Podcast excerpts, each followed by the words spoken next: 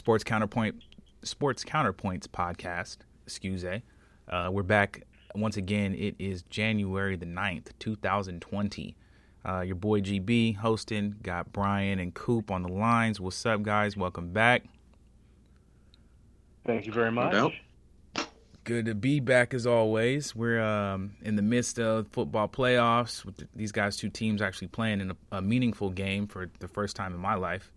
Um, which is cool. And then we'll talk a little bit about the NBA, mainly focusing on the Warriors and the Lakers based on kind of where we live and, and the teams we watch. We'll talk about their potential draft picks or trades, any moves I guess they could make kind of going forward. And then we'll get into the NFL playoffs. So let's start, I say, with the Warriors. I'm in the Bay, as everybody well knows at this point. So we'll start with the Warriors. And we were just talking about this a little bit thinking, you know, with the way with Curry being out, Clay being out, there's potentially they're going to have a top three pick.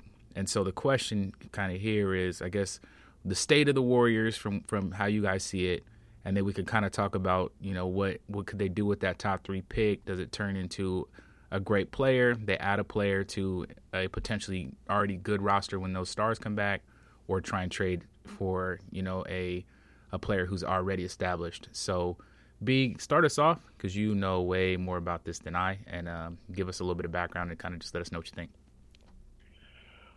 Well, so the, the Warriors are most definitely going to have a top three pick, minus Steph coming back and you know doing a half a season of MVP quality uh, playing. Uh, there's just really no chance, right? They're the second worst uh, record in the league right now, and that's because they have eight wins to someone else's seven. Um, but uh, what's good, so they're going to get the, a top three pick based on their status. The question really for them is whether or not they should trade that that pick or if they should keep it and draft James Wiseman. The whole entire conversation for the Warriors is around James Wiseman. The rest of the guys who are at the top of the draft are guards, right? So they don't really need uh, a ball. They don't really need um, you know, one of the kids, the, one of their top guys, like an Anthony Edwards out of Georgia. But this this Wiseman kid, um, seven one out of Memphis. Obviously, we talked a little bit about him. I think a, a while ago because Penny Hardaway, you know, gave him some money to help him relocate to Memphis years ago before he played in high school oh. with uh, as Penny as his coach. Okay. And and then went to went to Memphis with Penny. Three, you know, three game or two games into his season, he was ruled ineligible. They said that he could come back, uh, he came back for one game and then basically decided that it wasn't worth all of the hassles that he had to deal with at the NCAA. Um, decided that he was going to declare, left uh, school, hired an agent, and I believe is actually training in Los Angeles. I'm not 100% on that, but I believe he's actually training in Los Angeles. This kid is really, really good. He's seven foot one. He's a, a, supposed to be a freshman in, in college. He actually can shoot. Um, there's a little bit of question about his motivation and more uh, motor, but he's really good. Um, so the question for the Warriors is: Is he good enough to help a team that once everybody's healthy, you know, Clay, Draymond, and Steph, and some of the other uh, people on the team that they that have stepped up in the absence of of all of their stars, are they going? D'Angelo Russell, um, are they going to be is he going to be able to contribute? Or do they go the other route, trade him to Cleveland for a Kevin Love, um, another big guy someplace else? And that was one of Kevin Love was kind of the one that's been a hot topic because of all of his troubles um, out in Cleveland. Or, um, but do they make a make a move to try and get a piece that fits with a veteran team immediately? having said all of that, um, they need to trade that pick uh, James Wiseman is awesome, and and he's going to be a likely going to be a very very solid basketball player in the NBA. But he's going to come into the league with three games of prof- of, of real basketball in a year and a half since the last time he played last year around this time um, in high school. And all of that to say, he also played high school basketball in Memphis. Now they they played um, a bunch of of, of ball um, and they traveled around. They weren't playing the top teams. They weren't playing the Sierra Canyons. They weren't playing the um, the Minnehaha's. They weren't playing the the uh, the team down in Florida that D'Angelo Russell and uh, Ben Simmons came from. They weren't playing those teams. Um, they were somewhat local. They did some traveling and, and they won the state championship. So there's just no way that any team should expect that James Wiseman is going to come in and compete with any of the big men, Dwight Howard, JaVale McGee's, you know, on the west uh, on the West Coast, um, oh, and then there's the real centers uh, out there on the West, not just the ones the Lakers kind of brought in and on minimum deals. There's there's just no chance. So, um, in my opinion, they need to find a way to trade that. I think they will. Um, I don't know exactly who they'll get. There's been lots of speculation, um, and then there's also the possibility that that Steve Kerr says, "Look, I can win with this team and have a healthy." Um, healthy Clay and healthy Steph and Draymond. I've got enough there let's keep the pick and and and now we have our next generation. But but it, it seems to me to make more sense to go get um, go get a, a veteran player and, and keep the dynasty alive one or two more seasons. Jason, what do you think? Cool. Did we lose you? No, I'm here. Okay. All right. Yeah, I'm sorry. So, um, yeah, I agree with Brian. Um, you trade that pick. Uh, I just see these guys aren't ready at what 17, 18, 19 years old, though they're the number one pick or have one year of college or in this case three games. They're not ready to take over a team and or lead a team in the NBA so early. Um, I think I know we've had a conversation in the past about this. These guys aren't aren't seasoned like you know you know I've heard him being compared to Tim Duncan, which is to me is absurd. Tim Duncan stayed four years in college. He would have been the number one pick after his sophomore and junior season, but he stayed seasoned this game and ended up being the number one pick his senior year. And we all know what kind of career uh, he had. Uh, staying in college can definitely help develop your game, but I mean, if you're going to be the number one pick or number two or three, whatever, you have to. I think you have to go to the league whether you're ready or not. Um, the Warriors should definitely trade the pick. You don't win championships in the NBA with young guys. I know LeBron hates playing with young guys. He likes playing with veterans, and the reason why is they know the league, they know the game, they know how to play in the playoffs, most likely, and uh, they can help you win championships because it's just a history in this league that young guys, young teams, they just don't win. And he's supposed to be the number one pick. And I'm looking at these number one picks. Uh, you know, since two, let's go since 2005. I mean, these are the names: Andrew Bogut, Andre Bargnani, Greg Oden, Derrick Rose, Blake Griffin, John Wall, Kyrie. Only one because he was with LeBron. Has been a disaster since. Anthony Davis, he hasn't won by himself. He needs help himself. He needs to be a number two himself. Anthony Bennett, Andrew Wiggins, Karl-Anthony Towns, that's two back to back number one picks playing with each other, and they can't even make the playoffs. Ben Simmons, Markelle Fultz, DeAndre Ayton, and Zion Williamson, who hasn't played a game. I mean, if all these teams were looking for these guys to change the fortune of their franchises, they're crazy. It's just not going to happen. These guys aren't ready after a year of college basketball to come take over the NBA. It's just not going to happen. So I agree with Brian. You definitely trade that pick to some, you know, you know, it's one of those, you know, franchises that ain't never won an NBA title before and needs to give hope to their friend to their fan base, but has a good player that wants to leave and tries to win and wants to win. So the Warriors should do that, and that's how you, you know, start that or try to get that dynasty started back up again. You definitely trade that pick. You don't keep it. You give it to somebody who wants it. And we all know that they're going to be suitors, especially if they got the number one and number two pick. They'll be suitors for that pick.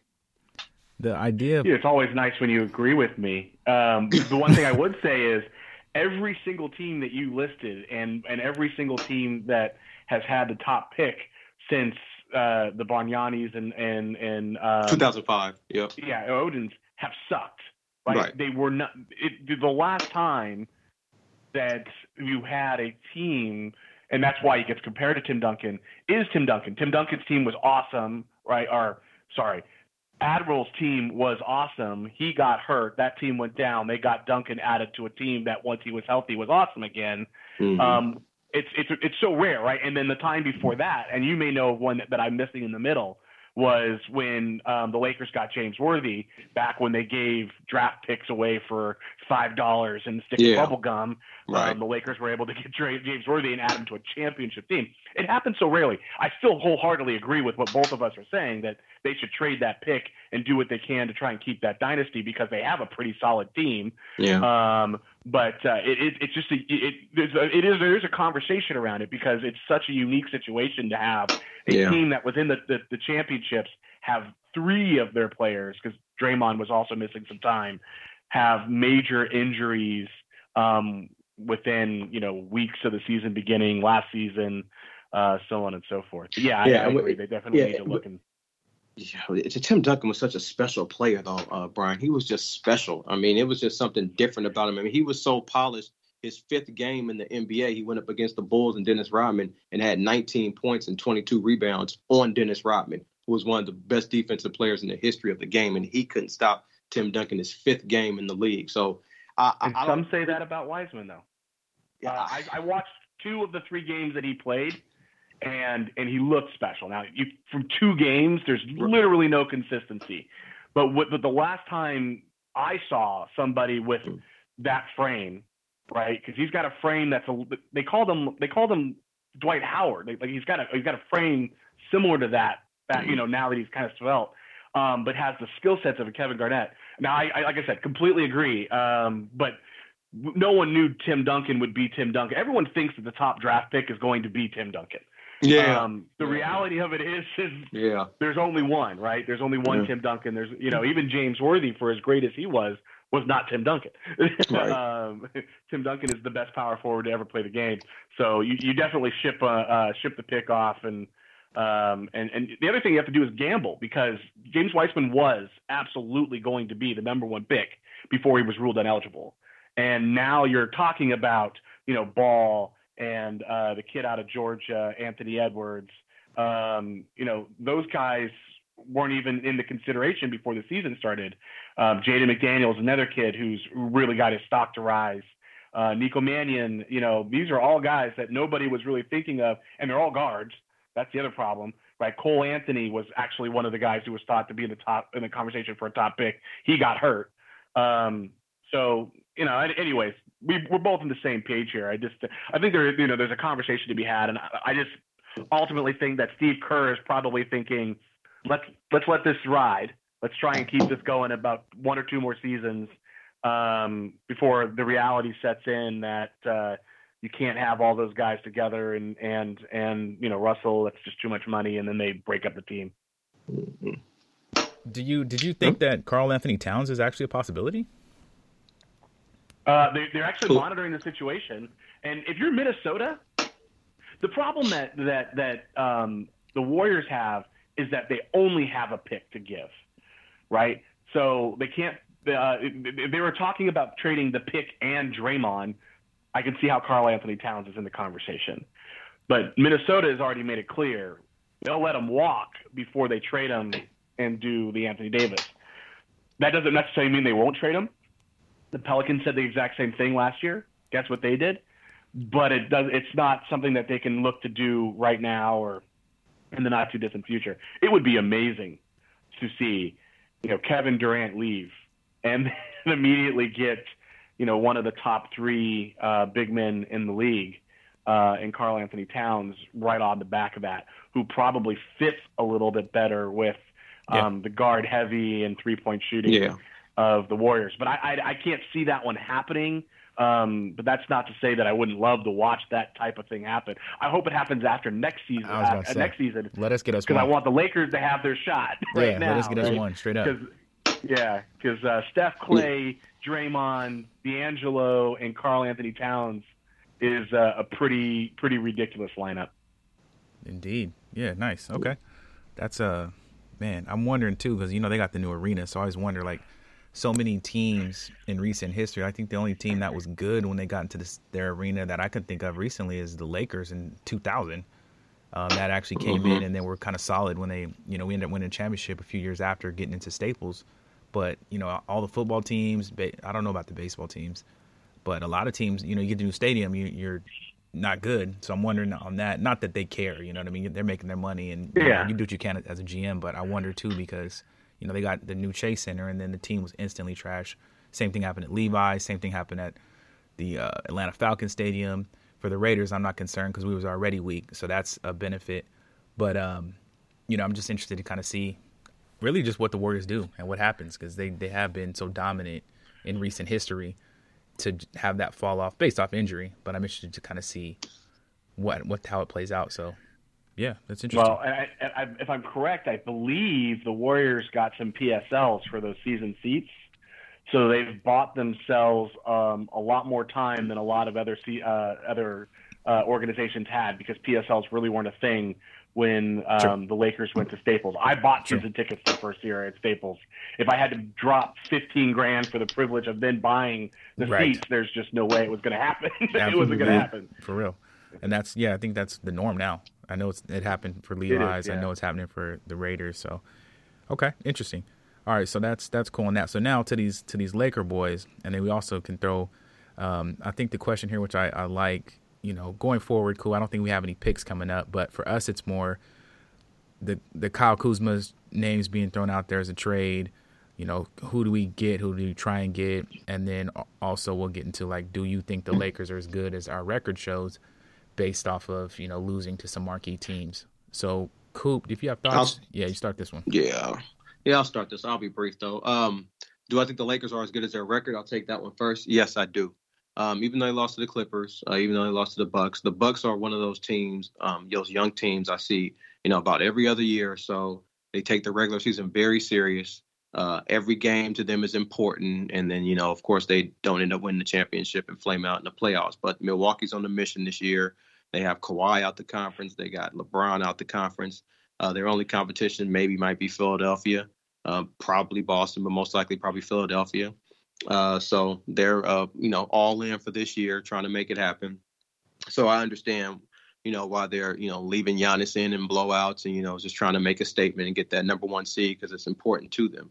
Uh, conversely, the Lakers and the Clippers are more veteran type teams. They really don't. Their season is going to be judged based off the postseason, not during the regular season. Um, hence the load management that's going on with the Clippers, but also uh, the Lakers, like I've said before, with all those old guys in their team, they're not built for the regular season. They're built. They're they're, they're playing well, but they're built mainly for the playoffs. They want to keep guys healthy and fresh for the playoffs. Now, does Kyle Kuzma need to be traded? Definitely. I'm on record saying he won't be on the Lakers by the trading deadline. Uh, I think I expressed to both of you guys maybe about a month or so ago. I don't think the Kuzma thing is working. Um, we need a, uh, a playmaker and a shooter a playmaker who could score, handle the ball a little bit, and a shooter. I'm thinking if Kuzma gets traded, I'm thinking another player. It's not just going to be a one for one straight up. It's going to be maybe another player, maybe two other players involved in that trade. Personally, I like to see Kentavious Caldwell Pope go. I don't think anybody's going to take his contract, but you never know in the NBA. Um, but we, Kuzma disappears too much. Um, he's shooting a very low percentage from three point. I think it's 36%. He's just, he's, it just seems like he's not in a rhythm. And sometimes he's trying too hard and he is, it, it's just not working out. Um, I said last year I thought his ceiling was a B minus. I wasn't. I, I, think I know Brian was a little bit higher on the Lakers uh, talent the last year. I wasn't. Not I was him very, though. I, I, was very very low on that, on that talent. Um, glad all those guys are gone. And we kept those guys together. They weren't going to get any better. Uh, we weren't going to be any closer to a championship. Uh, so Kuzma definitely is gone. Um, I think he needs to be traded, maybe get a fresh start somewhere else. Uh, for whatever reason, I don't know why he's not shooting well, uh, but it's just not working. It's not fitting in, and uh, it's just it's just not working. So yeah, he'll he'll be gone. Hopefully, we get a shooter and a playmaker because that's what the Lakers need because they're going to need one extra guy uh, to handle the Clippers in the seven in the seven game uh, series in what, the playoffs. What about Jamal B? Crawford? Is he still playing? I, no, he's not playing. He's sitting in the oh, sideline, and it's ridiculous that he's not. Oh. Um, I mean, look, I, I, would love to see him, but he isn't. A, I, I think Jamal Crawford wants to be guaranteed kind of a six man role, which the Lakers um, have probably given that away to Kuzma. So, and that's a sign. Um, the the one that I think that it's almost a freebie you know, Darren Collison is sitting out there talking about how he's thinking about making a comeback. Obviously, the Lakers and the Clippers are the two front runners for pretty much any time there's a free agent discussion. Um, but you know, he is somebody who is, is is California and Los Angeles based. And here's a guy who last summer, before he decided to hang it up to spend more time um, with his faith. He's a Jehovah's Witness. Um, he he was being offered ten million dollar contracts, and now he's talking about the possibility of coming back, playing for a contender like the Lakers or the Clippers, staying home, and playing for veterans minimums, which we just happen to have an exception because of Boogie Cousins' injury. Um, so I, I think if we're going to pick up a freebie player anywhere, it's going to be um, it's going to be someone like a Darren Collison. Um, I skipped ahead a little bit of what I was going to say because I, I, that was part of what I was going to talk about. In order to facilitate the spot, they have to do a two for one trade with with Kyle Kuzma um, or whoever they're going to do, but they have to get rid of a guaranteed salary to make the space because they're already locked up in all their positions and all of their two way players. So it makes a lot of sense to me to try and do a, a deal with, with Kyle Kuzma um, and KCP. The reason why KCP actually makes a lot of sense is his deal is, is is is year to year. So he's got this year, and then he's got another year that is an option year. Um, and then he has enough money where Kyle Kuzma doesn't make anything. So you can't trade for uh, one of the top players or a, a, player that you want to bring in who's a shooter, who's, who's, who's part of a championship team with just Kyle Kuzma's contract, unless you're going to find a JJ Redick or someone like that who's not much above the veterans minimum. And um, but I, I, seriously doubt we're going to get a second deal out of the Pelicans um, anytime soon. So, Jason, going back to what you were talking about real quickly, you mentioned that, that Kyle Kuzma isn't a shooter. He isn't shooting for a high percentage, and um, and and that we needed someone who's a little bit of a ball handler and a little bit of a scorer. And and my face lit up with a big Kool Aid grin because you basically just described Brandon Ingram, who is exactly who I said we should have kept out of those two. Kuzma should have gone because Kuzma's a natural born scorer. And, and he's not a scorer like if you look at how he played last year, he's a he's he's, he's a guy goes to the hole. He can get hot from three, but he's attacking. He's not trying to shoot for percentage. He's trying to shoot for volume. And that was kind of why his style fit with a bunch of young guys who stunk for his first year or so. And then LeBron in the lost year last year because, you know, they needed somebody to take shots and, and, and, and do all that. But a guy who, like a Brandon Ingram, who is a, who played point guard, and, and still plays some point very rarely now when a, on a team that's got plenty of them for New Orleans and is um, is a scorer, not a shooter. Is is a scorer would have been a really good fit with this team. So too bad they flip flop that. Whatever it is, I mean, AD is amazing. He's playing outstanding. Um, there's. I, I don't think they should have given as much re- revisiting this conversation as they did for Anthony Davis.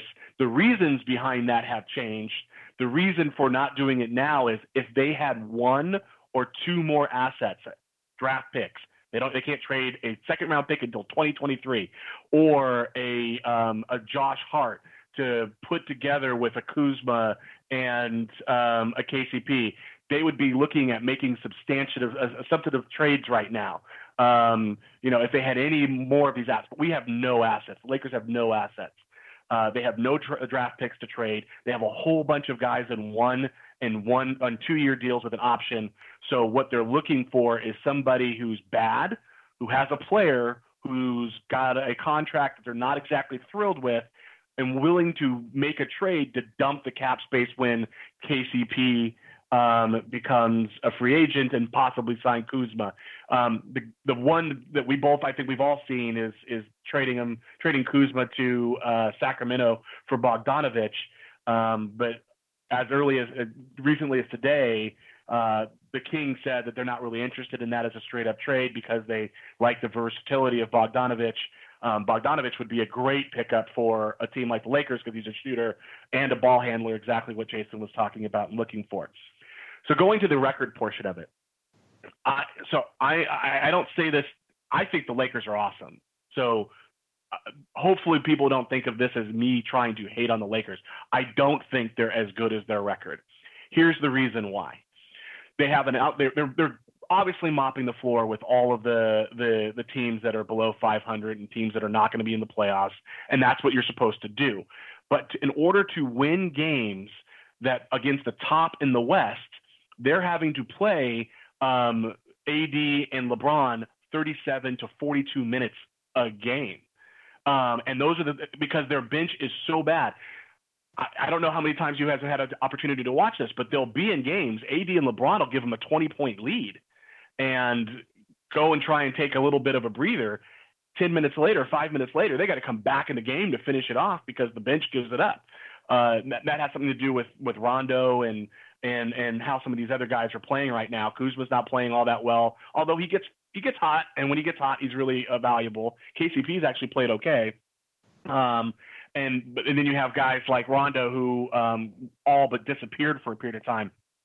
The bench has no ability to keep a lead. And if you're going to win consistently, you're going to need your bench to be able to give your uh, Anthony Davis and uh, and LeBron some time off.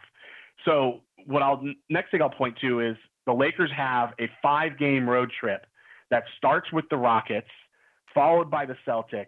Then they get a couple days off in New York with the Knicks and the Nets. Then goes to the 76ers. Sixers. Then they come home and play the Clippers. And then they play the Trailblazers, those two games at home. So that's a seven game stretch where they play the Clippers, the Trailblazers, um, the 76ers, the Celtics, and the Rockets. Uh, if they come out of that stretch and their record by percentage is still at the same level, then I'm wrong.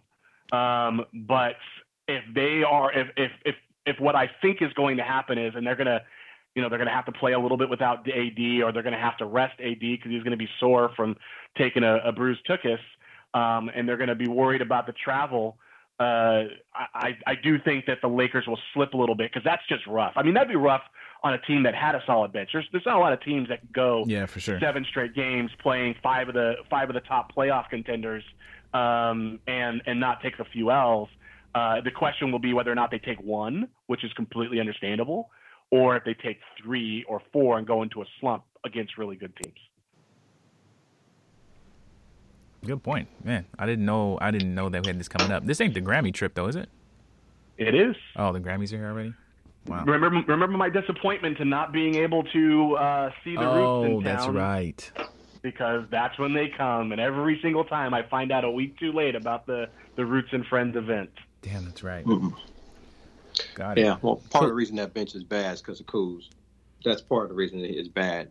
Second of all, Brandon Ingram does not fit on this team. He's playing on a very horrible team. Okay, he plays no defense and has an up tempo offense, which is why he's having a good season on a bad team. Every every bad team has a leading scorer. This just happens to be him on this team. Just like Trae Young has won eight games this year and is I think was leading All Star voting because of his scoring. Being a leading scorer on a bad team is not impressive. I need you to fit in on a good team, and he does it. So he can score all he can ball out in New Orleans all he wants. He's not going to make the playoffs, not even come close to it. On the Lakers, he wouldn't have fit. He wouldn't have been a ball handler, wouldn't have been a scorer. It was evident yesterday him and LeBron just didn't mesh. And if you're going to pick between LeBron and Brandon Ingram, Brandon Ingram's going to get his walking papers. You got to keep LeBron. So I don't think he fits on this team. He definitely fits in New Orleans though, because that style fits him. He can get all the shots he wants. The Lakers, it wouldn't happen. Who's Seems right? like we'll to me, Brandon. To, we'll continue to disagree on that, but uh, that's all right. And his defensive numbers this year are actually pretty good. Who's the coach for New Orleans? Alvin Gentry. He's a disciple oh, of Mike is D'Antoni. That who it is? Okay, yeah. yeah, yeah, yeah. From yeah, out Memphis. Okay. Uh, good use of the word "tookus." Brian I ain't heard that in. wow, well, you guy. know, I, we never know, know. Who, who's listening. I, I, get it. It's a family show, right? Man, I get it. This guy. Wow. Well, well, well played. All right, word. So that's kind of our NBA. You guys got anything else before we get into this football hype? No, I think that's about it. Uh, like I said, I'm looking forward to watching the next two two and a half weeks of Laker basketball. Yeah. Because I think it's an excellent sign of what how they'll be able to play in the playoffs. Right? There's travel yeah, involved. Definitely. There's there's playoff quality teams. Um, they're hard games on the road. Um, and that's not to say that if they come back bruised that they won't make a trade, like Jason and I are both saying, um, and get better. But I think that we'll have a real understanding of where this team stands right now. Yeah. Um, after that that stretch. Makes a lot of sense to me. Word up. All right. So. Um, oh, go ahead. Cool. Wait, real quick. I know there are a couple of Russell Westbrook fans that listen to this. Just want to say that he's uh, shooting 23% from three and uh, 42% from the field. Just want to throw that out there for those Westbrook fans. I know there are a couple of you out there. He's got a beautiful family, though. Shout out to West on that. um, all right. So, yeah, today's NFL hype. So, we had last week's playoff games. Um, road teams were, were on a tear last week. So, if y'all want to kind of. can I ask a question? Jason, how'd you do on picks this past weekend? Yeah, let's talk about that. Yeah, we don't have to, but we can. Yeah, we don't have Yeah, to. break- break it down. The only I got next, right. I was sitting I next think- to Glenn, and I told him, I said, one of the first questions I want to ask is, ask Jason, and, and look, totally unfair of me to do it, but I have to tease you a little bit. No, it's totally fair because I put my picks out there, and they, the only thing I won was my point spread pick. That's the only thing I won. The only thing. Straight up picks was bad. But yeah, let's get into it, GB.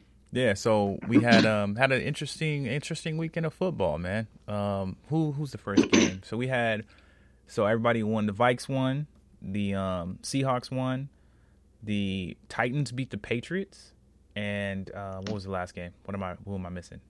Um, the Houston Houston Buffalo. beat Buffalo. Yeah, The All- bad, the bad coaching game. Yeah. man, all good games. All um good games in terms of you know excitement. They were. It was fun to watch. fun to watch. Yeah. They were Exactly entertaining. entertaining games. Um, so I mean, if y'all want to just kind of, you know, we got we got a little time, so just kind of, you know, if there's anything that jumps out to you, do it. I'm kind of more interested in your you guys' picks for this week. But if you got anything from from last week Well, that uh, jumps well, out, We could do a quick review. You want to just start game by game real quick, GB, uh, uh, Brian? Yeah, sure, go for it. All right, all right, I'll just start with Houston and Buffalo. Uh, Buffalo pretty much just blew that game. Houston really shouldn't have won. Uh, give Houston credit uh, for coming back. Uh, once I saw uh, Josh Allen trying to do the read option 40 yards down the field, that's when the game was over, in my opinion, for him. I can't I don't know that. what he was thinking about. Uh, yeah, but Buffalo pretty much just uh, blew that game. I'm not even gonna get into the bonehead coaching moves. It's just not even worth it.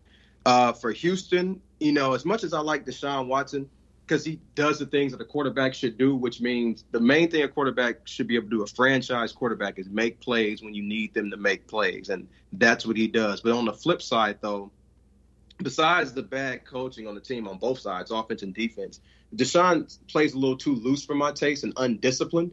And I think his mechanics are way off. And I think that's going to be a, a contributing factor of uh, them getting blown out this week by KC. And when I mean blown out, I mean by at least 13 points or more. Uh, I don't think that game is going to be. early. Yeah, I, I just don't think that game's going to be close, especially with Andy Reid's record off a bye. Uh, KC, I forgot who they played this year. They, they smashed somebody coming off a bye when you give Andy Reid a extra man, it was prep, us, man. Chill think- out. Oh, it was? Oh, I didn't know. I didn't know. Seriously, I didn't know. I didn't know they smashed I'm somebody. pretty sure it was. But um, but yeah, I just think that um, I just think it's just going to be a culture mismatch, and and it's just not going to be good. Houston, Houston was the Houston got outgained in yards and points this season, and still made it to the playoffs, which is which is amazing. But that's all I have on that game, B. you know, it, it, everything you said, I completely agree with, and and that's part of the reason. If you remember what I was saying last week when we were talking, I said there's no real good reason why Houston or Buffalo. It's going to be a tight game, and I said I'm going to take Houston just because I have confidence in Deshaun Watson, Watson, to make yep. a big play when Yep. he needs to make it, and and that's kind of what happened. And, and Yep. congratulations to them. Um, and we'll talk more about it later, but I don't think you're too far off on your pick for this week for the same Okay. for some of the same reasons. Yeah. What's the next good. one you want to talk about? Uh, let's go with the other one in the AFC. Let's go with uh, was it uh, KC and uh, not KC? Who was playing? No, New Oh, England. England and New England. Yeah, Tennessee. oh yeah. Tennessee. Oh, oh, yeah. Go ahead. You can start with that because you got the Okay. Titans. So uh, you're right. I had the Titans, um, and and the reason being is I and I, I even said it. I said I hate, hate, hate picking or uh, against Brady because he always proves me wrong. I was going to make the mistake this time because I really thought that that they were they were ready to fall. Um, and you know the defense could only do so much. That offense just didn't have enough weapons. That proved out. Uh, Brady had career worst numbers. I think the last time he had anywhere near the numbers that he had this season in the playoffs, it was his first season in the playoffs.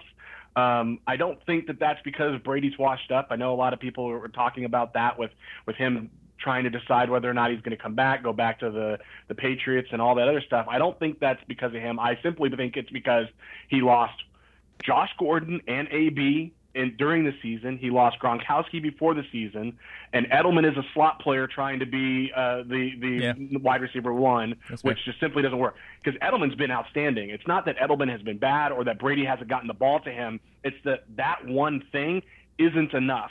Yeah. And then you add to that that the running game just never developed like it did towards the end of the season last year. So they couldn't use that whole smash and defense um, type offense. They needed Brady to do something and, and propel the offense forward, and there just was nobody home. Um, N'Keal Harry may be a very decent core, uh, uh, wide receiver, you know, next year and the year before, but having missed three quarters of the season this year, coming back in at that point in time, you know, he had a couple of drops. He's just not ready. He's a he's a, a five game played rookie. Um, so, anyways, uh, and I, I thought I thought Tennessee just did enough. I mean, Derrick Henry um, John I, We talked about this a little. Yeah, exactly. Um, but yeah, Derrick Henry. We talked a little bit about him last week. How as the season goes on, he just gets better and better and better. Um, and it's almost like yeah, you want a big running back in a game. The first quarter, you want them running. You know they're not going to get big yardage, but by the end of them, they're breaking off 20, 30 yard runs. Well, Derrick Henry has reached the end of his game, end of his season, and he is just annihilating people. When he hits those holes, it's not that linebackers are shying away from him, but they're definitely not trying to get the full brunt of his hit, and that's why he's able to get an extra five, ten yards. Um, and Derrick Henry is is he's a, he's a man amongst uh, a man amongst boys, uh, and when he's playing with a whole bunch of really big men. So uh, you know that helps when you can get 100 was 182 yards out of him Insane. on the ground and and 210 um, yards total, uh, and and he was just running over people left, right, and center. It looked great. I mean, looked great, looked healthy. Uh, so there's no reason to see that he can't he can't run a little bit harder this week against a, a, very interesting matchup. Yeah. Yeah. Indeed. What about you? What did you do uh, about that game? Well, I, I, wanted to take the Titans. I, I, the only reason I didn't is because I've seen too many teams go into Foxborough and make that crucial mistake and then New England ends up, you know, squeaking out with a with a close victory. It could have happened. Uh, I, I, I, thought it was going to be, you know, some type of defensive touchdown or special teams or something. Yeah. But I'm happy the Titans won. Um, I didn't think New England played that bad on defense. Uh, they held them to two no. touchdowns. It was the offense of New England that just, yep. you know, of course, I haven't been a fan of all season. I said that's not a Super Bowl winning offense yeah, at all. Um, part of the and part I think part of the problem with that offense is Bill Belichick. He's only drafted all the years he's been there. He's only drafted one Pro Bowler at a skill position, and that was Gronkowski. All the rest of his picks, Aaron Hernandez. Uh, Aaron, oh well, I can't really count him. He's, I don't, I don't want to. Hey man, he was a killer not, on the field, bro. Yeah, right, de- literally, yeah, literally, yeah, uh, yeah. So, you know, I, I, think part of the problem is Bill Belichick. I think another problem problem is on, on offense. Um, uh, it's a little bit, I guess, it's too rigid and uh, they just couldn't really develop anybody this year. And uh, you know, and Brady's getting older; he needs more help. He doesn't have the ability to carry a team anymore. So, but hey, I'm happy to see the Patriots out the playoffs. Um, yeah, I thought it was going to happen against KC next week instead of the Titans, so it just happened a week earlier for me. So, you know, congratulations to the Titans, and uh, you know, they played a good game. Yeah, these matchups are more. Yeah, one more note. Um, I sorry, one more note. Uh, I completely agree with you about the, the, New England defense not playing that bad. And I know that that sounds weird given that Derrick Henry ran for 182 yards, but the time of possession when you're doing, when the New England uh, team is trying, offense is just trying to do passing, and the the Titans offense is all about running ball control and keeping that defense on the field. I mean, they played as well as you could be expected given that that lack of parity on um, time of uh, time of possession and just getting hit real hard by a by a running back named Derrick Henry. Yeah, crazy. All right, so uh, then you got the NFC and you had the first game. Let's start was, with the Vikings yeah, and, and let uh, Bree go first. Yeah. Mm-hmm. All right, so we'll go with the Vikings. Um, so everyone heard me say it. I, I, picked my team because they were my team, and in the same conversation, I told everyone I thought that the New Orleans Saints were a Super Bowl team and probably the best team in the NFC. So anyone who was able to read through the lines knew that I thought it was very likely that the Saints were going to win, but I was going to pick my team because they were my team. I'm glad to say that I did because that made me three and zero oh, uh, so far in the picks, right? Um, but uh, it, look, Glenn was sitting right next to me while watching that game, and there was no point until what a minute or two after the game had officially ended and they decided not to do the review that I was convinced that the Vikings were going to win the game. I mean, it, it was the longest time I've ever had to wait to be convinced that the, a team would win when they had already done it a minute or two earlier, um, and we just had to see if it was going to get overturned or go a different direction. Um, so the Vikings played really well. Um, they did exactly what I thought they needed to do, and we talked about last week. They had to dirty up the game. They had to keep it low scoring. They had to make sure that they could they used Dalvin Cook because they could not get in a shootout um, with Brees and and Kirk Cousins because Brees was going to be better than Kirk Cousins. And sure enough, at the end of the game, when it started to become a little bit more like a, short, a shootout, um, I, my confidence in the Vikings' ability to even stay close uh, waned a whole lot. Uh, you know, I, I, don't believe. We'll just we'll talk about this. I don't believe it was pass interference.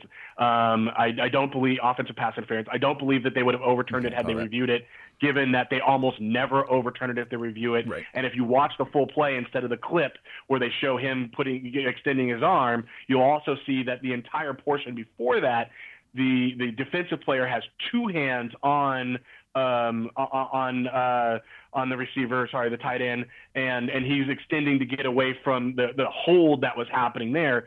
Um, so you weren't going to be able to call anything really because it's it's, it's bidirectional, and um, that's called hand fighting, and they're not going to call that. They they never have, they never will. Good no they haven't overturned that.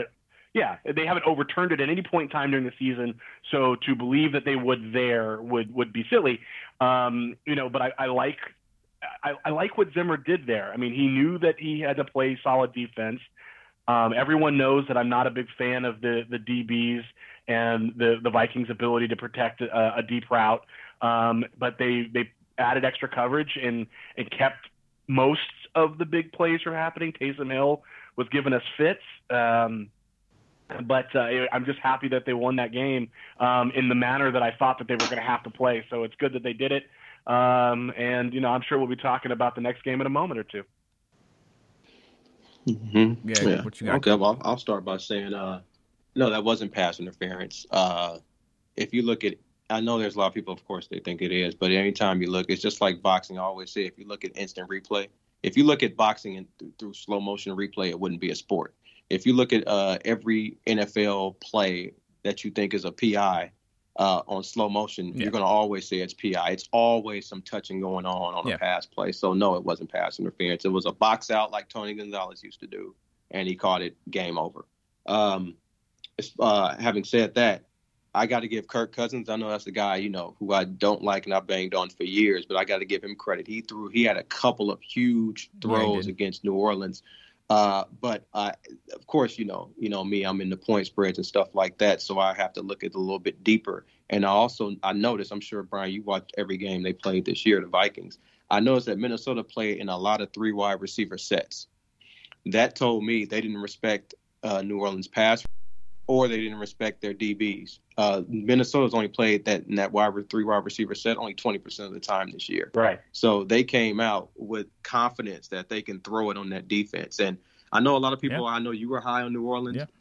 I, I, I, I thought they were a good, good team, but like I've told you in the last podcast, I've seen this team lose a lot in the playoffs. Uh, Drew Brees' playoff record, I think now is eight and seven. Um, I, I think New Orleans is a good team, but I, I just think they're a tad overrated because, uh, first of all, they're playing on wild card weekend. So if they, this team is that great, then why are they why are they playing on wild card weekend? That that's number one. NFC number crazy, two, yeah, yeah, you know, and uh, you know, like Kirk Cousins, you know, had a very efficient game against them. I don't think their defense is all that. I mean, Jimmy, but the 49ers pretty much abandoned the run when they played them and just passed all over that defense for 48 points. So like I said, they're a good team, but I just think they're a tad bit overrated. Um, you know, and, and congratulations to the. I always thought the Vikings had a chance to win that game. I thought it'd be a lot closer than that. I thought that point spread was just. Well, you absurd. clearly thought. Yeah, I was gonna say you clearly thought it was gonna be a close game. Yeah. Your point spread pick was the Vikings plus the nine. Uh, right. Vikings plus the nine. That's just uh, yeah absurd because if you go man for man, Minnesota has better players man for man than any than any NFC uh, team uh, in the playoffs. Anyone I whatsoever. Think I think you had more confidence in him. Yeah. yeah, straight up. Right, right. But also, um, uh, yeah. Oh, I also noticed one more thing that I'm interested to see next week, and that's your boy Andrew Sendejo. He was playing slot corner He's yep. not a slot corner.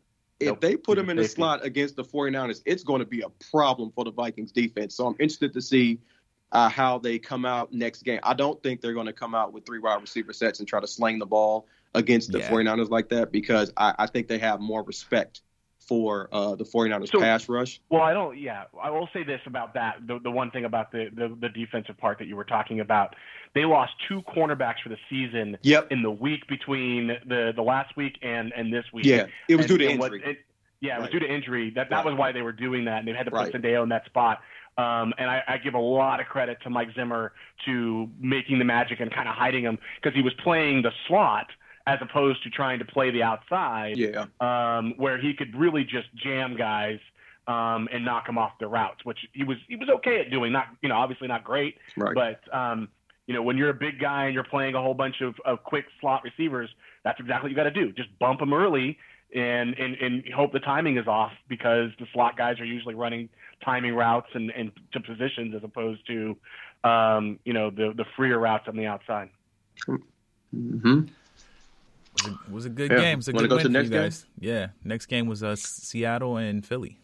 Yeah, I don't I don't have much on this game. I, I thought Philly uh, would win the game because I, you can't run on Philadelphia. win a Super Bowl. No, no, that that that part's over. but uh, yeah, I yeah, you can't run on Philadelphia, and I know Seattle's um, you know offense is based uh, around running. Um, speaking, you know, you can't run on them. Uh, Travis Homer had 11 carries for 12 yards, and Marshawn Lynch had six carries for seven yards. It was pretty much Russell Wilson uh, won that game, completing big third downs. Uh, he ran. He had uh, nine rushes for 45 yards. He ran when he needed to do. He ran when he needed to. But um, and then when Carson Wentz went out the went out the game, I mean, it's pretty much game over then when over. Clowney kind of fell on him. But um, but yeah, you know, I guess congratulations Seattle. You know, they they won the game. Um, I think it's all over for them this week, but um, they got out of Philly with a victory. I think they win this week. Uh, yeah, I, I think I think you're 100 percent right. Once that once once Wentz went down, that game was over. Um, that's not to say that the, the, Philadelphia Eagles, who were really banged up and playing yeah. with a whole bunch of wide receivers from nowhere, they were they were a scrappy team. They played hard. Um, you know, they deserved a better opportunity to win the game than they got. Um, and and it didn't happen. Uh, again, I, I picked the Seattle. By the way, that made me four and zero oh for the week. Um, only only because um, only because I just thought I, they're, they're both hurt. They're both they're both trying to do a lot with a little. Um, but I just thought that that Russell Wilson uh, was a scrappier uh, leader and was going to try and find a way to win. And even if if Wentz was healthy, I, I still think that that would have been the outcome of that game. Um, and and to Jason's credit, like you said, you didn't pick the team, but you picked the player because you part of what we were talking about last week was you talking about how Russell Wilson is the MVP. Um, and a week like last week in the playoffs kind of just furthers your point. I still disagree with it, right. furthers your point that Russell Wilson is um, able to do some pretty outstanding things and pull a team that maybe shouldn't be there um, otherwise uh, along with him. I also think uh, Philadelphia benefits from their division. They they got, got in the playoffs and they have the same record. Oh yeah, they as play the Raiders. Yeah. Oh yeah. So yeah, yeah, definitely. yeah, they definitely had a playoff. They had a playoff home game because they were the best of the worst. So yeah, and that division's going to suck next year too. I think uh, the Giants just hired Judge Joe Brown to be their head coach. So uh, yeah, yep. I love it. All right, words. All right, so now into this week. Yeah, so uh, run them down, man. I know I'll, there's one game that I'm obviously thinking about, and that's y'all's game. But yeah, uh, run it down. We'll give do that one your, last. Yeah, yeah, for sure. I'll, I'll, I'll start with KC Houston since I already touched on it already. Um, I, I, pretty much said earlier. I, I think um, between Houston's uh, coaching and Andy Reid, his record coming off the bye, I think it's like eight to 18 and two or something like that. Uh, I just think this is going to be an ultimate mismatch. Uh, Houston shouldn't really be here. Uh, and I guess their their undisciplined game and, and, the, and the way they play and the way they call the game on both sides of the ball, I think it's going to uh, eat them alive this game, especially the way KC's defense has been playing. It's just another. Uh, I know their offense gets a lot of credit, but their defense is playing good the last five six weeks, and uh, I just don't think this game is close. It's a blowout. So, and I, your pick is clearly KC, and that's the pick. I'm just asking be, out of curiosity because it's it's you know good for for cannon fodder. KC is uh, is a ten point favorite. Do you think that they beat the the spread too? Yeah, you said thirteen yeah. or more, right? Thirteen or more, yeah. Yep. All right. Um, I also like the Chiefs this week. Um, I think that the Chiefs are just too good a team for the Texans uh, as currently put together. Um, I think that all the magic they had in the tank, um, the Texans uh, had went last week. Um, congratulations to them making it this far. I think Deshaun Watson will play well. Um, but I think Mahomes will play equally as well, and he's got other people with him. Um, whereas Deshaun Watson kind of has to do it all in order for them to be successful uh, on the Houston side. So uh, I, I do think that that game will. I, I don't know that I think it'll be more than a ten point game, but I don't think it'll be close at any point in time. Like I, I fully expect to go into the half um, with the understanding that this game is going to be won by KC, and then the question will only be whether it's by six or 13 or something like that. But it, I don't think we're going to be going down to the last two minutes of this game wondering if if Deshaun Watson or Mahomes is going to make the one play that's going to uh, win it for either one of them. I think this is a, a little bit uh, less uh, close game. Got you. Who's uh? So that was one AFC. Who's who's the other one? Uh, yeah, Titans, you can start with Ravens. Baltimore and Tennessee. Yeah, Titans. Yeah, Ravens. go ahead. Another another ten point yeah, another ten point spread, right? Baltimore's favored by ten here. Um, so this is an interesting game because the Baltimore Ravens have a decent defense, but it's not supposed to be as good as New England. Um, on the same token, the Baltimore offense is definitely a lot better than uh, the Titans. I'm going to obviously take the Ravens because I, Baltimore because I think that they're going to make the Super Bowl, and I said that um, last week when we're talking about it, and, and a couple times during the, the season. Um, I don't know that they're going to get to 10 points. Not when we're talking about spreads. My pick is Baltimore, but I, um, I, I don't know that they're going to get to that just because the Titans have a really know how to grind a game out. Yeah, I was going to say that. Win that time of possession, and it makes it so that it's very, very difficult to run up a score on them. Um, that being said, someone like uh, Lamar Jackson can score at any moment. Um, but and I, I don't, I don't think that the Ravens are going to have to worry too much. But it's not going to be, in my opinion, it's not going to be a game where they're going to run away with it, and uh, and we're going to see uh, RG three at any point in time during the uh, the game. I hope not. That would potentially mean an injury. Let's see. Uh, I, so we're gonna go to. Go ahead. Yeah, I don't think. Um, I don't think both coaches want their quarterbacks to sling the ball around uh, this game. I think they both want to run the ball and just see what happens. So I think that uh, Tennessee Titans cover the ten point spread as well. Um, and we both we both know that the Baltimore offense is uh, designed about uh, around um, Lamar's ability to run, not pass. So with those run plays that they have for him, I believe the Titans can bottle them up in the middle. I think they have run stuffers in the middle. The key to their to their success in this game is to limit his yards when Lamar Jackson bounces outside. If they're able to tr- somewhat contain him or limit his yards when he goes outside on those runs, they have a chance to win the game. If they can't, if they don't have enough speed with the linebackers, because I'm not sure how good their linebackers are. I know their line can stop them from running up the middle. I'm not sure how good their linebackers and safeties are to get them on the outside. Uh, if Lamar is running crazy on the outside, uh, this game is over. Uh, we forgot to we forgot no, to mention that uh, one of the big advantages that Baltimore has going into this game is they get Ingram back. And and the reason why Lamar gets a lot of space on the outside is because they run an option with Ingram going to the middle. And if you forget to guard him and they give him the ball up the middle, that guy uh, he's going uphill, uh, he's in upstream, and he's going to get there. So um, uh, exactly what you're saying. If if if Lamar Jackson gets outside, uh, then they're really in trouble. Yeah. But at the same time, they have the problem of they have to put leave linebackers in because if Ingram gets the ball, he can give you equally as much trouble uh, running straight uphill. Now, I didn't mention Ingram because I know guys play injured all the time. I just don't know how healthy he is and how effectively he's going to run. Of course, they're not going to tell you if he's 30% or 80% or something. I just right. know that he's playing and I'm not sure how fully recovered he is from his injury. So it'll be interesting to see how he runs because if his carries are limited, that's going to lead me to believe he's not that healthy.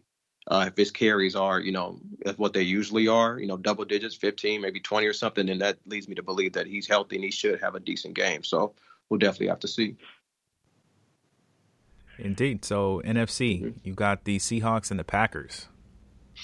Yeah, I'll start with this one. Um, I'm going to take the Packers. Uh, the last uh, last nine times these teams have played each other, the home team has won every single time. Four times for Seattle, five times for Green Bay. Um, I think it's going to be number six for Green Bay. Uh, Seattle, you know, they're 11 and two in their one possession game and one possession games, but they just with the three running backs out, two linemen out, defensive linemen out. Um, you know, Clowney, you know, he's better against the run than he is a pass rusher. Um, I just think if you want to be uh, Green Bay, you, you need to have some sort of pass rush, and I'm not sure about Seattle's pass rush against uh, against Green Bay in Green Bay. Uh, I think it's asking a lot of Seattle to actually go to Philly, go back home, then go to Green Bay and try to pull out a victory. So I, I think Green Bay will win this one. I think they'll have the emotional edge. Of, of course, they have one of the best home field advantages in the league, along with Seattle New Orleans. And um, I just think this means a lot when you hear Aaron Rodgers talk. It just these, these, this playoff run just means a lot for him because he doesn't know how many more he's going to have left in him. And LaFleur is not really, you know, I, I would think he's the the worst coach still left in the playoffs. Uh, he he has uh, a lot to prove as well. So I think uh, both uh, both of them are going to put their all in this game, which is going to allow the team to put their all in the game. And I just think with the attrition of injuries for uh, Seattle, I just think Green Bay wins this game. B. Yeah, I think the difference here and the reason why I'm taking the Green Bay Packers is the difference between having a healthy Aaron Jones and having two guys from off the street as your running back in cold weather games. Um, historically, though, this team, not Green Bay Packers as a team, this team with Aaron Rodgers leading it is not good in cold weather games at home in the playoffs because their style of play has historically been throw the ball a whole lot, and that made it really difficult. But they have Aaron Jones, they have a good running game, they have a decent defense, and they have health. Um, and ultimately, I think that that's the most important thing in a game like this, and that's why I will think I, I can I think that the Green Bay Packers um, have become the team um, that seems really likely to get to the Super Bowl. Um, you know, given given a lot of advantages that they have, uh, and I, I, think they're going to win. I think that this is also a low scoring game um, where you're going to see a lot of run uh, run going on, and and you know Russell Wilson trying to do what he can do, but just not being able to do enough. I think it's uh, interesting. Both your divisions are well represented in the uh, playoffs with multiple teams. Yeah. Yeah. Probably, so. probably two best, uh, two best divisions, definitely in the NFC. Yeah, we both thought that at the beginning of the season. We thought it would be a little different, right? At the beginning of the season, we thought it was going to be a conversation about um, the Rams. Uh, you thought 49ers, I thought Seattle, and then the other one, we uh, I thought Green Bay and uh, the Vikings and the Bears. You thought Green Bay and, only, the Vikings, but the, the Vikings kind of yeah.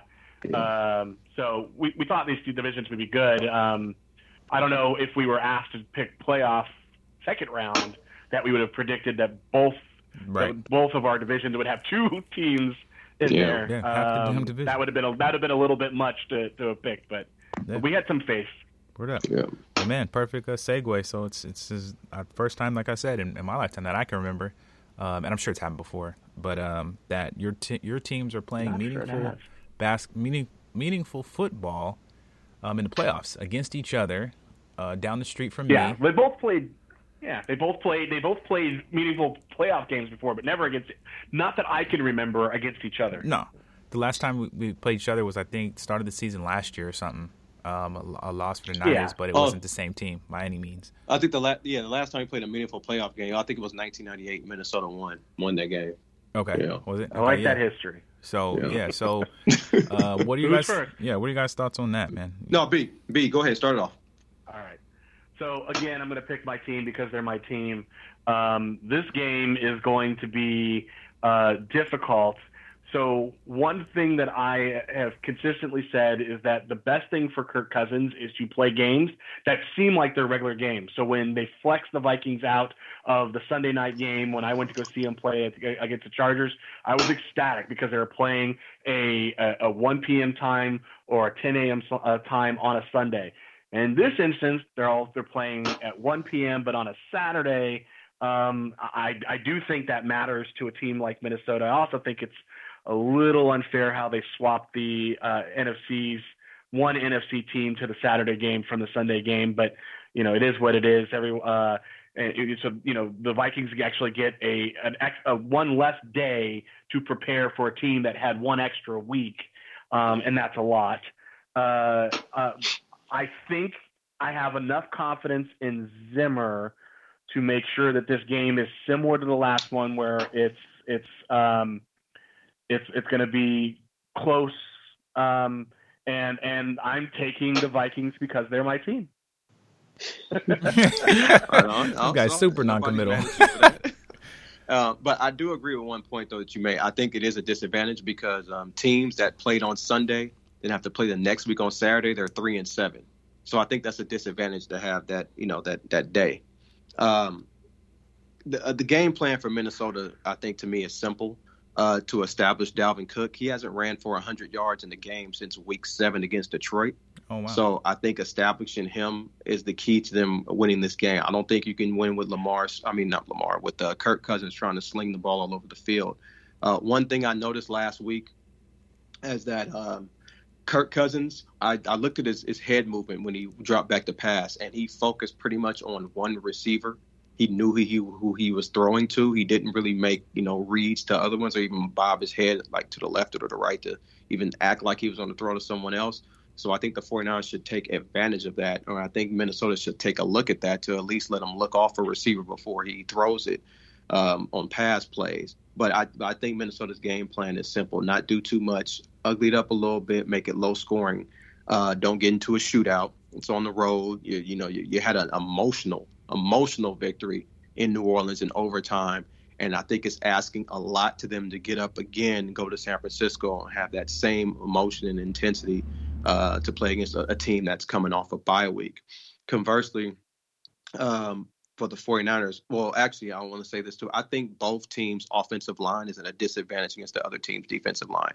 I think Minnesota's defensive line is better than San Francisco's offensive line, and vice versa. I think uh, San Francisco's defensive line is better than Minnesota's offensive line. So whoever establishes the run in this game, it's very important.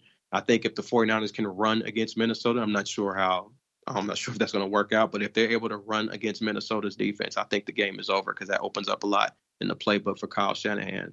Um, the, the offensive line's also ability to protect Jimmy Garoppolo is going to be key as well. I know when we played last year, they didn't do such a great job.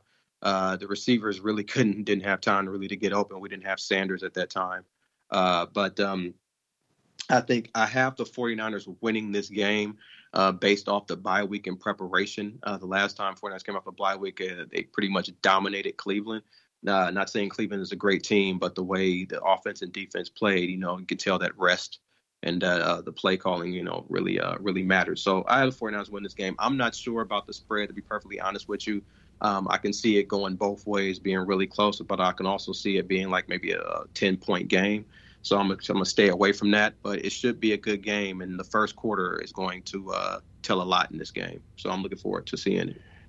Yeah, I, I, I totally agree with you that uh, establishing a run game early. The one one of the reasons though that that Dalvin Cook, in part because he had a, an injury there, but they've established that that Mattison is a real running back. I mean, he's good. Yeah, and if you, if you remember towards the beginning of the season, I told you I was playing golf with a guy who used to play for the Raiders on their practice team, and he was the he, he was saying like I watch a lot of football and he does a lot of gambling and that kind of stuff, and he was telling me just nonstop through a whole round of golf. He goes, I I know when I see a running back is special, Mattison's special. Yeah. And and, and I was like, you sure you're not talking about Cook? Um, he says no, Mattison's special, and I think the team may have figured something something out about him because they are giving him um, a, a, lot of carries. I mean, they had 40 rushing carries against New Orleans. Um, and and that's a lot, right? They're only getting 3.7 yards, but when you can keep pounding on a team, which I think is what they're going to have to do, I, I fully expect that they're going to get, you know, in the high 30s, low 40s in rushing attempts again this round, uh, this time around, if they have any chance of winning it. If if they come back and it's 17, um, they're gonna get they're gonna get blown out. Yeah, I, I saw Mattison only run three times last game. That guy runs hard. I was because my first thing I said, who is that guy right there? I saw it right away on his runs. Who is it? He only had five carries last week. I'm hoping he doesn't get the ball more than that this week. Uh, and also Dalvin Cook as a receiver, he's very dangerous as well. I don't know if Kwon Alexander so, is playing, but well, the uh, Vikings he is. have the, the, he is. The, the, you guys are full NFL strength. leading. Uh, yeah, yeah, he's supposed to play. But NFL, uh, but uh, the Vikings lead the league in screen pass yardage. So yeah, was, yeah. I mean, Dalvin Cook. Fred Warner, Fred Warner, and Dalvin Cook. That's the matchup I want to see. uh, because um, he, I, the 49ers have to stop Dalvin Cook to have a chance and, and, to, and then put pressure on Kirk Cousins because we all know Kirk Cousins deal with pressure. But without Dalvin Cook, if Dalvin Cook has a monster game, uh, the Vikings can, can definitely I can see the Vikings winning this game. It would it wouldn't surprise me if the Vikings won. I know a lot of people are picking the 49ers and I understand that, uh, but um, because they're getting a lot of hype. But if the Vikings won the game, uh, it wouldn't surprise me. And I'm on record as saying the winner of this game goes to the Super Bowl. Yeah, you're on. Oh, the, uh, nice. you're on the. Uh, you're at the point of the season where everybody can get it. So I wouldn't be surprised either. Yeah. I didn't make any picks last time. I got just quickly. I got the Ravens, the Texans, the Seahawks, and the Niners. So you're okay. Well, good because I was just about to say last week Jason and I were on opposite sides in every single game. This week we're on the opposite side of only one game, ours, and everything else we're on we're on the same side of. So you coming out there with the Texans, uh, that'll make things interesting. Yeah. Uh, uh, you know, I, I wish you had a little more love for my team, but that's okay. I understand. and that's that's because they're they're at home, man. They're gonna be amped. No, the stadium's gonna told- be look- crazy. The team's gonna be at Yeah. full strength. They're this is you know it's their time. So I know they're gonna pull out. They better pull out everything. What I'm gonna look for in the in the Niners in that first half is how conservative the play calls are. If Shanahan's conservative, I think the Vikings win. Oh yeah, I don't think he will be, but yeah, I'm with you on that. If he's conservative, that means he's scared. But let me tell you something. I've heard Shanahan all week in these press conferences and stuff, and he has as much respect for Minnesota's team as as I do. I You mean, better, he knows man for man You better. they can play. Yeah, yeah. so they ain't no he- joke. he's not. I can. I guarantee that the team is not taking Minnesota lightly, thinking, oh, they're just going to run over them just because they playing at home. I don't think Sherman and Shanahan they know Your fans that are. that's not going to happen. A lot of the fans Yeah. are, and I was I was telling Brian this last week. Like, don't overlook them. Like, it don't. Everyone wanted the Vikings to win because they didn't want the Saints, and I'm like, bro, y'all y'all could handle the Saints. These this Vikings team's a different animal. They they held the Yeah. Saints the Saints team that put up 48 on y'all or 45 on y'all. They held the 20. 46. They played 46. They Yeah. held the 20. So I'm like at home. So I'm like, um, but it's gonna be a good Right. game either way. I'll be with Jilly. Shout out to Jilly. Eating some gumbo. She said she told me today. So that's gonna be cool. Um, drinking some beers. I and- might have to fly up for some gumbo. Am I, am I allowed to go in a house? Uh, and uh, damn right. No, Bro, what? We're actually we're actually What? we're actually doing part two of For Austin's Austin, right? birthday, Yeah, uh, happy birthday. first birthday, uh, this week. Okay. yeah, it was a fun week. Yeah. So yeah, so I'll be rest. we'll see. Um, as a you know fan of the Las Vegas Raiders, we just are sitting at uh, on the strip, just watching the games. You feel me? So we gonna see what happens. um, all right, so that I think this is a pretty good show, man. I, I really wanted glad we can get one in before this happens because it's not often that our any of our teams are playing each other for meaningful football. In basketball, we all agree, but football is where we differ. So I think that's cool. I'm glad we were able to get one in. Um, Yeah, I may be busy next week if if my team gets beat up. I hear you, bro. Just- Oh, that's funny. Straight up, I hear you. Yeah, so we'll, so we'll see what happens, man. It's gonna be good. So, um, good show, I think, man. We're, we're at the end of it. We'll do our minute to win it. Um, I went. Did I go? I went last time, last show with the with the Raiders. This time I'm gonna go real quick, uh, if it's cool with you guys. Yep. Mhm. Um, real fast. I usually don't. Well, I, I guess I don't, don't usually do anything because everyone's been different. But this one, I'm actually just going to give a shout out to other podcasts that I listen to from. Um, and I'm actually giving a shout out to two podcasts that are run by former athletes, NBA players. Uh, one being the Knuckleheads podcast with Q Rich and Darius Miles. Uh, really enjoy the show. They get really good interviews out of former and current players in the NBA. Um, and it's cool to hear like some of their behind the scenes stories and, and stories of being a rookie and who the first person was that put up a bunch of points on you, stuff like that. Uh, Q Rich, if you ever hear this, one, man, thank you. But two, bro, let the let the guest speak a little bit, my guy. You be going a little too hard sometimes on that. But besides that, the show's great. The other one is the um, All the Smoke podcast. That's Matt Barnes and Stephen Jackson, which is actually a really good podcast. I listened to about four episodes today, um, starting with Kobe Bryant's episode, which was great because you can see how the players really represent or uh, respect Stephen Jackson and Matt Barnes. And then the one with Stephen A. Smith, which was awesome. Um, I'll talk to you guys about that maybe on a future show. But he kind of got into the cap situation, a bunch of other things. Those really, really good shows. Um, pretty cool just to kind of hear those guys get get their opinions out. So that's my shout out for my minute to win it this time. It's just a quick shout out to those other sports podcasts I enjoy. So Brian or Coop, take it away. I'll go real quick. Yeah, I'll go real quick. Um, my thing has to do around the media. Um, I know you guys who listen to the podcast. You know, of course, you know me and, and Brian we differ on a lot of things, but we do our own research and we don't really listen. I mean, we do, but we don't take everything that we hear in the media as the gospel. We do our research ourselves because, you know, some things don't sound right or we just want to make sure we're getting the right information. The reason why I'm bringing this up is, I mean, I've told a lot of people I just don't watch, I just don't listen to people on ESPN. I just think I know more about sports than they do personally. I mean, think of what you want, but I just think I do. And one of the reasons why I don't listen to media, came up again uh, regarding Lamar Jackson. Uh, I mean, uh, last, last sometime last year, or whatever, I brought about Steph Curry. How a lot of people say you hear in the media, oh, the Warriors knew what they were doing with Steph Curry and blah blah blah, and they didn't. It's a lie because they tried to trade him uh, for Andrew Bogut, and but they ended up, uh, but the Milwaukee Bucks wanted Monta Ellis because Curry had ankle injuries. If it wasn't for that, you know, the, the Warriors didn't know what they had with Curry. And now I'm hearing with Lamar Jackson, oh, Baltimore, oh, they just knew what they were doing and blah blah blah. And I'm here to tell you that's a lie too. Baltimore had two first round picks that year.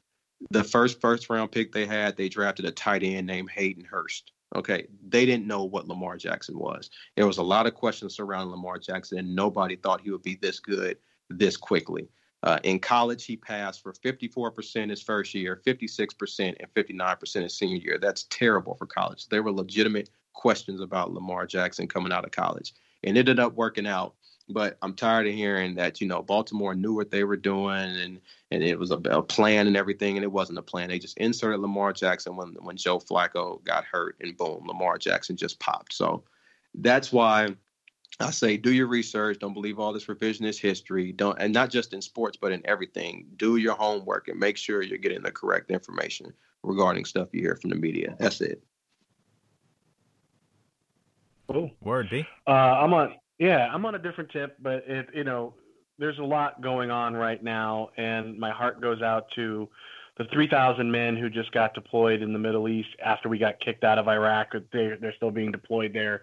Nonetheless, um, the 176 uh, people who pa- perished in a plane crash that's looking more and more like it was an unintended attack uh, by Iran, um, and uh, looks like they, they shot a missile, a Russian missile, and, and shot uh, shot down the plane, not intentionally, um, but but a whole bunch of people uh, died because of the tensions that uh, we're now dealing with due to the idiocy of our, our president and it, it, it gives me pause. It, it, makes me worried. You know, I've had tons and tons of conversations with friends and people about uh, the safety of the world. And, and when we see what's going on right now, where somebody, because they're such a narcissist and, and, and, and, and also a lunatic, um, can go and, and just set off a war um, or set off a conflict. It's not necessarily a war, a conflict. Uh, that because no one died with an American last name, that everything is okay um, it, it's just scary times. My heart goes out to all of those people impacted. Uh, you know, there's troops out there who are putting themselves in harm's way for our, our, ourselves, um, for all the people that are here right now, uh, unnecessarily, in my opinion. Um, and and my heart goes out to them. I, I hope uh, I hope all of them, every single one of them, return safely. Uh, I hope that uh, the people in, in Iran can go to sleep at night without worries of, of of of have, of dying by either our attacks or their own attacks gone awry. Um, it's it's just tragedy. Um, the other thing is, is I won't mention names, but there's someone who I know and I've been friends with for a really long time, who had an absolutely devastating loss in their family, um, and and my heart goes out to them. Uh, I, I, I when I think about the possibility of losing someone that I know and uh, I'm close to like this person did, um, I do myself the favor of doing everything I can to stop thinking about it, and that's how awful that is. So uh, my heart goes out to them, uh, the fam- everyone involved, the family, and uh, I hope uh, that uh, the person who passed rests in peace. Man, yeah, somber notes. Word up, man. Blessings be. There's really nothing else to say on that. So we're going to end the show there. Uh, we thank you all for listening. That's uh, Sports Counterpoints right. Podcast, January 9th, 2020. Thanks.